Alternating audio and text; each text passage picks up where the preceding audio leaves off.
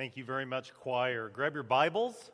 You need to be two places this morning. We're going to be in Matthew chapters 3 and 4 and in John chapters 1 through 3. Matthew chapters 3 and 4 and John chapters 1 through 3. And if you don't have a Bible, grab a Pew Bible. And if you don't own a Bible, take that Pew Bible. We, we would love for that to be our gift to you. The only string that is attached to that is we want you to take it and read it. We want you to take it and, and dive into God's Word. We continue our journey through the story. A couple quick announcements that I need to make. Uh, we have a Wednesday evening community group that I lead that studies the story each week. We have been meeting in the Lord led ladies classroom. We are relocating to the area outside the new kitchen, the alcove in the Family Life Center. That's where Norma Harold's Sunday school class meets on Sunday mornings now.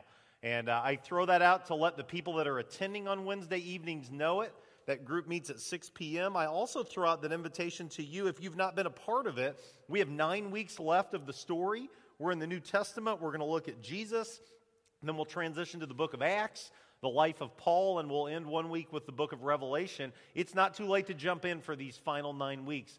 We would love for you to join us. And then announcement number two doesn't have a huge effect if you attend first service every week, but our second service time now meets at 1030 no longer meets at 11 it meets at 10.30 bible school runs from 9.30 to about 10.15 10.20 depending on the teacher so if you have family or friends that attend uh, uh, second service, please get the word out. Help us announce that second service now takes place at 10:30 each week. Uh, this was a tough week in the life of First Christian Church. It is a day that we have been expecting uh, for some time, unfortunately, but it didn't make it any easier. Friday morning, when we learned that Merla Hickerson passed away uh, after a very courageous battle with cancer. Her arrangements uh, are on the screen. The visitation will be at Calvert's Funeral Home on Tuesday evening from 5 to 7, and the funeral will be here at First Christian Church at 11 o'clock on Wednesday morning. Um, so, uh, w- what a special woman. What, what, a woman of God. And uh, we're going to miss her greatly, but uh, praise the Lord, the suffering is no more. So, please, uh, please express your love to the Hickerson family. One other note another longtime member of our church, Nadine Gambrill, passed away late Friday evening, and those funeral arrangements are incomplete. Well, where have we been in 2015 with the story? We started looking at David. And then we looked at Solomon. We looked at how the kingdom divided in two. We studied God's messengers, the prophets. We looked at the fall of Israel and Judah. We looked at life during the exile, the exceptional faith of Daniel and his, his three friends, Shadrach, Meshach, and Abednego. We studied the return from exile, uh, the repopulation of the promised land. That was a 106 year process. And then we looked at Esther for such a time as this. Last week, in the midst of what we get like nine inches of snow. We had Christmas in March. Uh, we will never again celebrate Christmas in months like February or March. We're going to do it in July. The next time we do a mid year celebration, of course, that means it'll probably be 100 degrees and the power will go out. But nonetheless, we had fun for those of us that were here. And then this week, we really get into kind of the nuts and bolts of Jesus' ministry. Jesus' ministry begins, chapter 23, impacting lives from the very beginning. Uh, I didn't really know what to do with this, uh, this study with chapter 23. There's so much in there. Uh, so I simply decided we're going to read a lot of scripture. Many of these passages will be familiar. I want to give you five portraits of the beginning of Jesus' ministry. And we're going to look at Matthew's account, and then we're going to look at John's account. Again, very different accounts. You may realize that Matthew, Mark, and Luke, they're called the synoptic gospels. That means they're kind of the same and, and, they leaned on one another. Most people think Mark was written first, and then Matthew and Luke kind of expanded upon Mark's story. But for the most part, Matthew, Mark, and Luke are very similar. John is radically different. Um, John's perspective is much more narrative in nature. So we're going to look at Matthew's account, who was one of the disciples, and, and John's account, five portraits of the Master. And portrait number one is this we find this in Matthew chapter 3. Jesus submits to baptism. Jesus submits to baptism. We find this account beginning with verse 13 of Matthew chapter 3. The context is we've read before this about John the Baptist And John the Baptist is coming and he's calling people to repent and he is baptizing person after person after person. And the Pharisees arrive and they're not very happy about it. And John, he's not very politically correct. He refers to Israel's religious leaders, I think, as a brood of vipers, is what he calls them. And it's in that context that Jesus arrives, and we read the following, beginning with verse 13 of Matthew 3. It says, Then Jesus came from Galilee to the Jordan to be baptized by John. But John tried to deter him, saying, I need to be baptized by you, and do you come to me? Jesus replied, Let it be so now. It is proper for us to do this to fulfill all righteousness. If you underline, you might want to underline, fulfill all righteousness. Then John consented. As soon as Jesus was baptized, he went up out of the water, and at that moment, heaven opened, and he saw the Spirit of God descending like a dove and lighting on him. And a voice from heaven said, This is my Son, whom I love. With him I am well pleased. And the key kind of chunk of scripture to remember from this is that very last phrase there This is my son, whom I love. With him I am well pleased. You may say, why would Jesus need to be baptized? Wasn't John the Baptist correct in saying, Jesus, I'm not baptizing you, you're going to baptize me? This marks the beginning of Jesus' messianic ministry. And by the proclamations that John has made, by the proclamation from heaven following the baptism, there is no doubt to those who are around, Jesus is the one.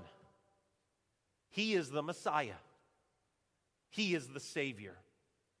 This is Matthew's way of initiating Jesus' public ministry. Don't forget, Jesus is 30 years of age at this time.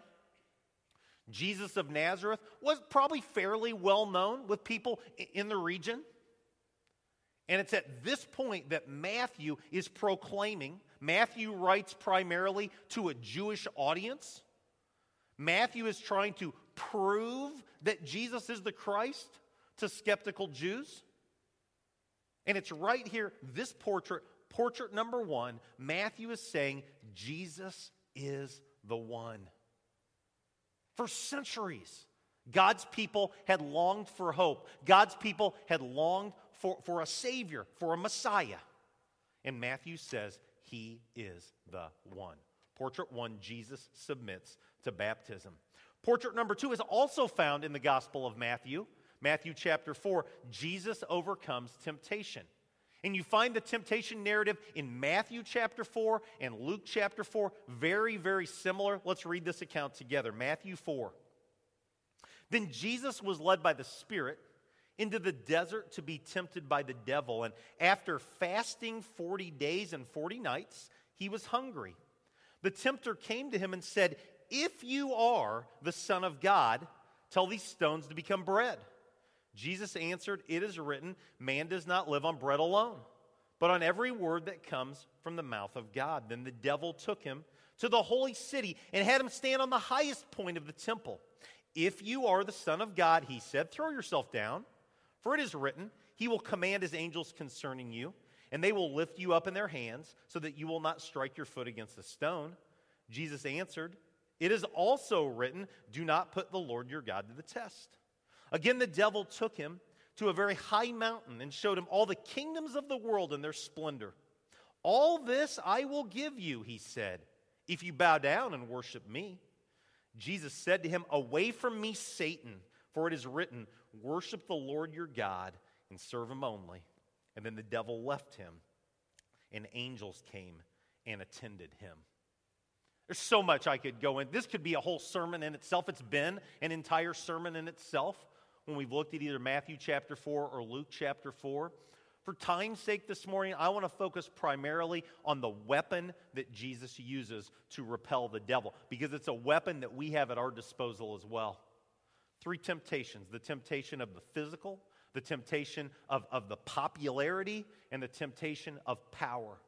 And all three times, Jesus quotes the Word of God, the book of Deuteronomy, the law. It is written.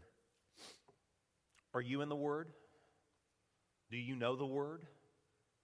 Is God's Word a lamp unto your feet and a light unto your path?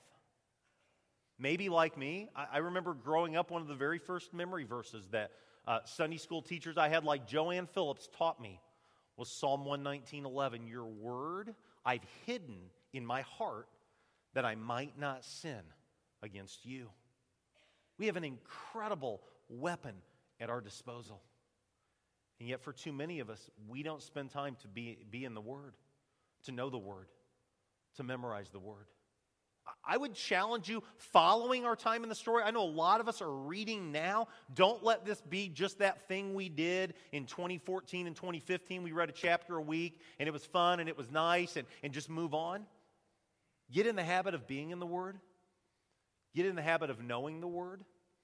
When I was a Bible college freshman at Lincoln, one of our assignments for Dan Clymer's Life of Christ class was to memorize and to write out exactly all of Matthew chapter 5, Matthew chapter 6, and Matthew chapter 7. We learned that assignment on syllabus day in August of 1987, and I remember looking over to my roommate saying, What have we gotten ourselves into? Is that possible to memorize all of Matthew chapter 5 and all of Matthew chapter 6? And all of Matthew chapter 7. There were 75 students in that class.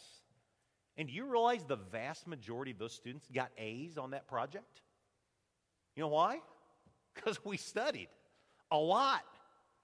The month of September, we read Matthew chapter 5 a lot. I still remember much of the Sermon on the Mount. I'm not going to quote it for you today, but I still remember much of it because of that exercise of an entire month trying to memorize Matthew chapter 5, for an entire month trying to memorize Matthew chapter 6, for an entire month trying to memorize Matthew chapter 7.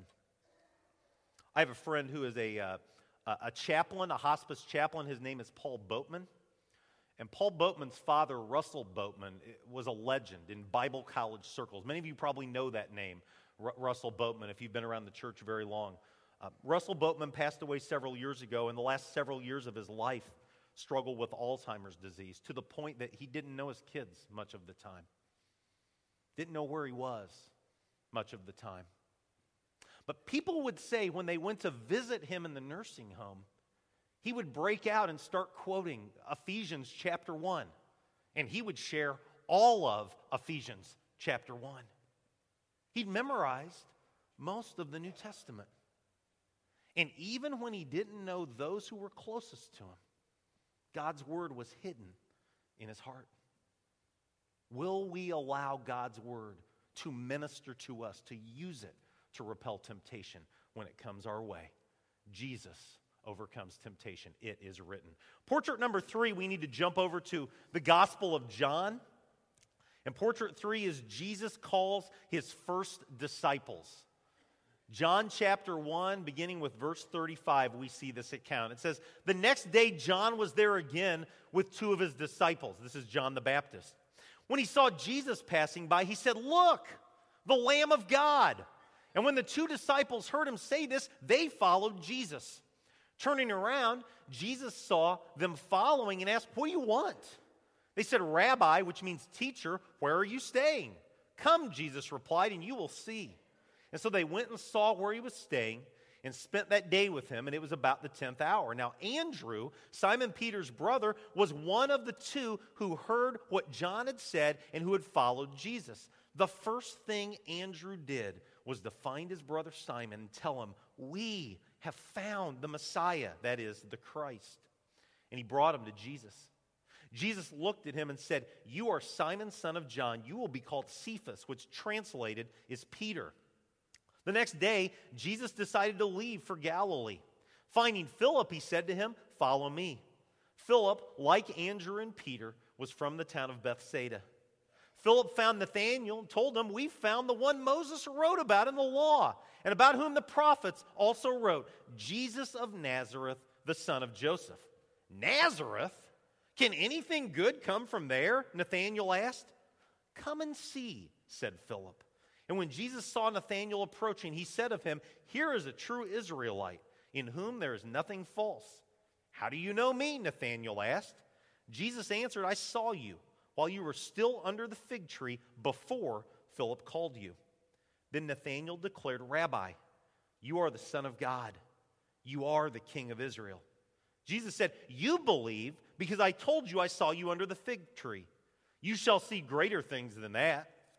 And then he added, I tell you the truth, you shall see heaven open and the angels of God ascending and descending on the Son of Man.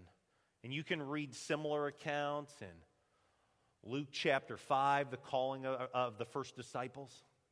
What I love about this passage, first and foremost, is that just like Andrew, just like Peter, just like James and John and Philip and Nathaniel, we also are called to come and follow after Jesus. We are called to be disciples. But what's extra special from my perspective with the, the John account, the John narrative, is the role that Andrew played in the discipleship of his brother Peter. Most people think that the two that are referred to here are Andrew and John. John is the, the author of the Gospel of John. And both went and told their brother and said, He's the one. We found the one. Let's follow Jesus. Peter went on to be the leader of the pack. Peter went on to be probably the, the, the, at least the most popular disciple, the most vocal disciple. When we study the book of Acts in mid April, you'll see a Peter that's on fire for the Lord, boldly proclaiming the truth of Jesus, staring down the Pharisees nose to nose, chin to chin. But at this point, he's nothing when it comes to Jesus. And it's his brother Andrew that says, Come on, I found him. I don't want to do this by myself, I don't want to go alone. Is there someone in your life that today is not a follower of Jesus? Is there someone in your life that today is living outside the grace of God? We're here, we're celebrating, we're singing, the choir's blessing us, we're reveling in the grace of God. If there's someone in your life living outside the grace of God, will you keep it to yourself? Or will you be an ambassador? Will you share the good news? Will you say, Come and see Jesus? Portrait number four, John chapter 2, Jesus performs his first miracle. Now, if you were to ask a group of non Christians, what's the Bible say Jesus did? A lot of them are going to come up with miracles. They're going to say he, according to the Bible, he did miracles. They might not believe that he really did it, but anyone that has any kind of just surface knowledge of the Bible knows that Jesus and miracles kind of go hand in hand. And most of the time, when we think of the miracles of Jesus, we think of the really big ones the, the raising people from the dead, Lazarus, the curing people of an illness, the, the, the casting out of the demons we're going to find here maybe his most lame miracle. Can I say that? Is that sacrilegious to call it a lame miracle? And it's his very first. And I've always wondered why. Why start with this? If you're Jesus and you want to make a big announcement that I am the one, don't you want to raise someone from the dead? Don't you want to heal a sickness? I mean, casting out demons, that's pretty cool. That's not what happens here in John chapter 2. Let's read the account together. On the third day, a wedding took place at Cana in Galilee, and Jesus' mother was there. And Jesus and his disciples had also been invited to the wedding. And when the wine was gone, you might want to underline that because that's a big problem in the first century world. When we're celebrating, we're partying, it, it's a festival, and the wine is no more, that's a big problem. They're not running to their local superstore to, to buy the big five liter boxes of wine. That's not happening, okay? So this is a crisis. You may say, is it really a crisis? It's a crisis. When the wine was gone, Jesus' mother said to him, They have no more wine. Dear woman, why do you involve me? Jesus replied, My time has not yet come. His mother said to the servants, Do whatever he tells you. Nearby stood six stone water jars the kind used by the Jews for ceremonial washing, each holding from 20 to 30 gallons. Jesus said to the servants, Fill the jars with water. They filled them to the brim. Then he told them, Now draw some out and take it to the master of the banquet. They did so. And the master of the banquet tasted the water that had been turned into wine, and he did not realize where it had come from, though the servants who had drawn the water knew. Then he called the bridegroom aside and said, Everyone brings out the choice wine first, and then the cheaper wine, after the guests have had too much to drink. But you have saved the best till now. This, the first of his miraculous signs, Jesus performed at Cana in Galilee. He thus revealed his glory, and his disciples put their faith in him. This is a troubling miracle for many. They struggle with the idea of Jesus making wine, uh, especially when it sounds like people have had way too much to drink already. I think the bottom line for this miracle is simple Jesus saw a need, and he met that need. He saw a family that was on the verge of being shamed. Imagine if your daughter got married and you threw a party and all your friends were there, and suddenly, halfway through the serving of the food, somebody said, No more chicken breasts. No more mashed potatoes. Mark, let's go to the, to the, I don't know what's going on here, but let's go to this. Am I on? Okay. All, all the food is gone. How would you feel? You'd be grabbing somebody like me and saying, run to Kentucky Fried Chicken. Get as much chicken as they have. In the first century world, you'd have been shamed. People would have talked about you forever. So, is it a, a ludicrous miracle? Is it a crazy miracle? Or is it an announcement that this Jesus, the Messiah, the Savior, is radically different from the religious leaders of the day? He's someone that loves people so much, he doesn't even want mom and dad, whose daughter's getting married, to be shamed because they ran out of wine. The takeaway really is in the very last verse. Thus, he revealed his glory. See, Jesus didn't want to do this. Jesus said, My time has not yet come. But Jesus' mother said, Please, help my friends. You can do it. And Jesus said, Okay. Jesus, right here, is announcing that he cares even for the common people, even for the ordinary people. Portrait four Jesus performs his first miracle. And then finally, portrait five. This will be very familiar for most of us. John chapter 3. Jesus stumps a religious leader, Nicodemus. John 3, verse 1. It says, Now there was a man of the Pharisees named Nicodemus, a member of the Jewish ruling council.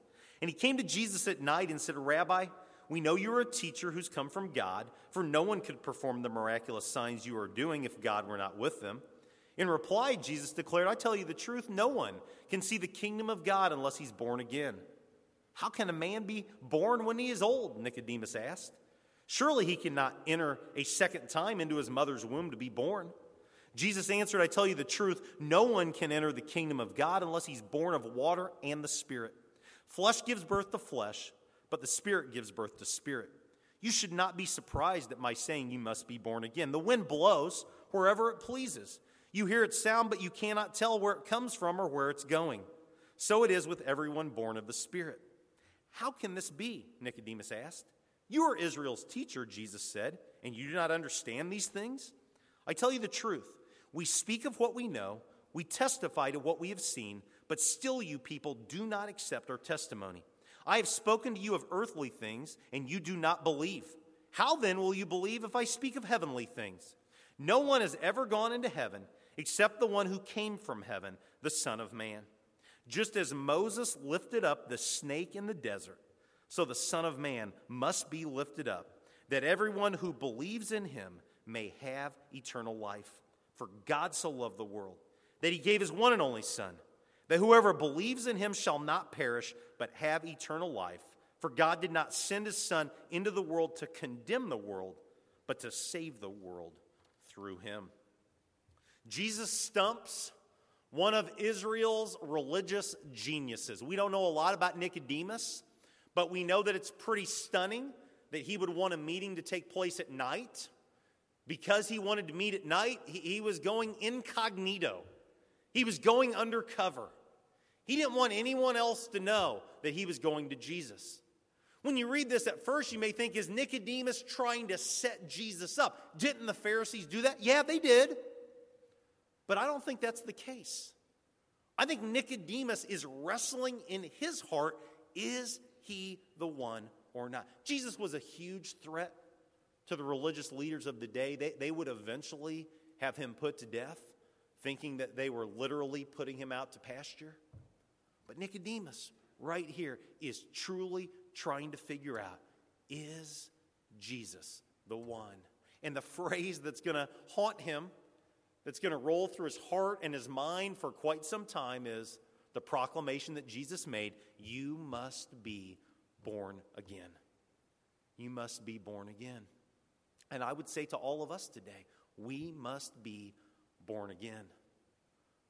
We must be willing to let go of our sinful nature. We must be willing to let go of the earthly desires and truly be born again and truly follow after Jesus. Nicodemus, the rest of the story is a great story. I'm not going to share it with you this morning, but if you want to know the rest of the story, read the end of John chapter 7 and then read the end of John chapter 19. You might not believe the rest of the Nicodemus story. Five portraits of Jesus.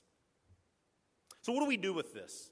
Most of us, we, we've read these passages of Scripture.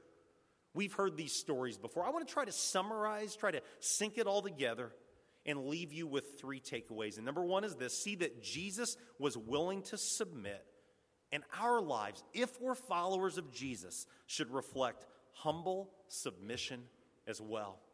Jesus submitted to baptism even though he was without sin.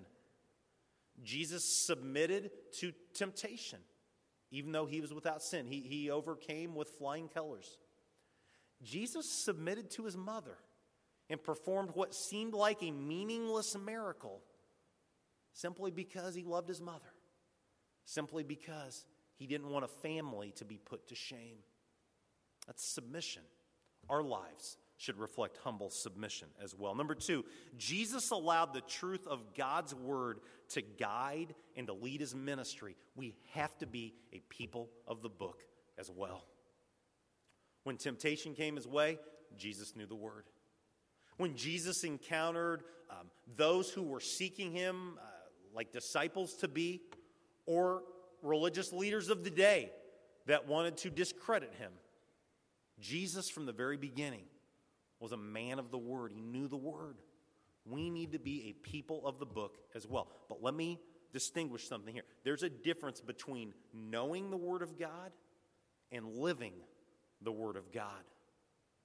James 1:22 Don't merely listen to the word and so deceive yourselves. Do what it says. We must be a people of the book. And then finally, number three, Jesus stretched others beyond their comfort zone Christ followers cannot settle for comfortable. We can't settle for comfortable. If you find yourself this morning and you say, I'm, I'm a pretty comfortable Christian, I'm in a groove, life is good, and you're not really being stretched, can I just ask you to consider the question is that good? Or do you have more to give? Do you have more to share? Do you have more to offer?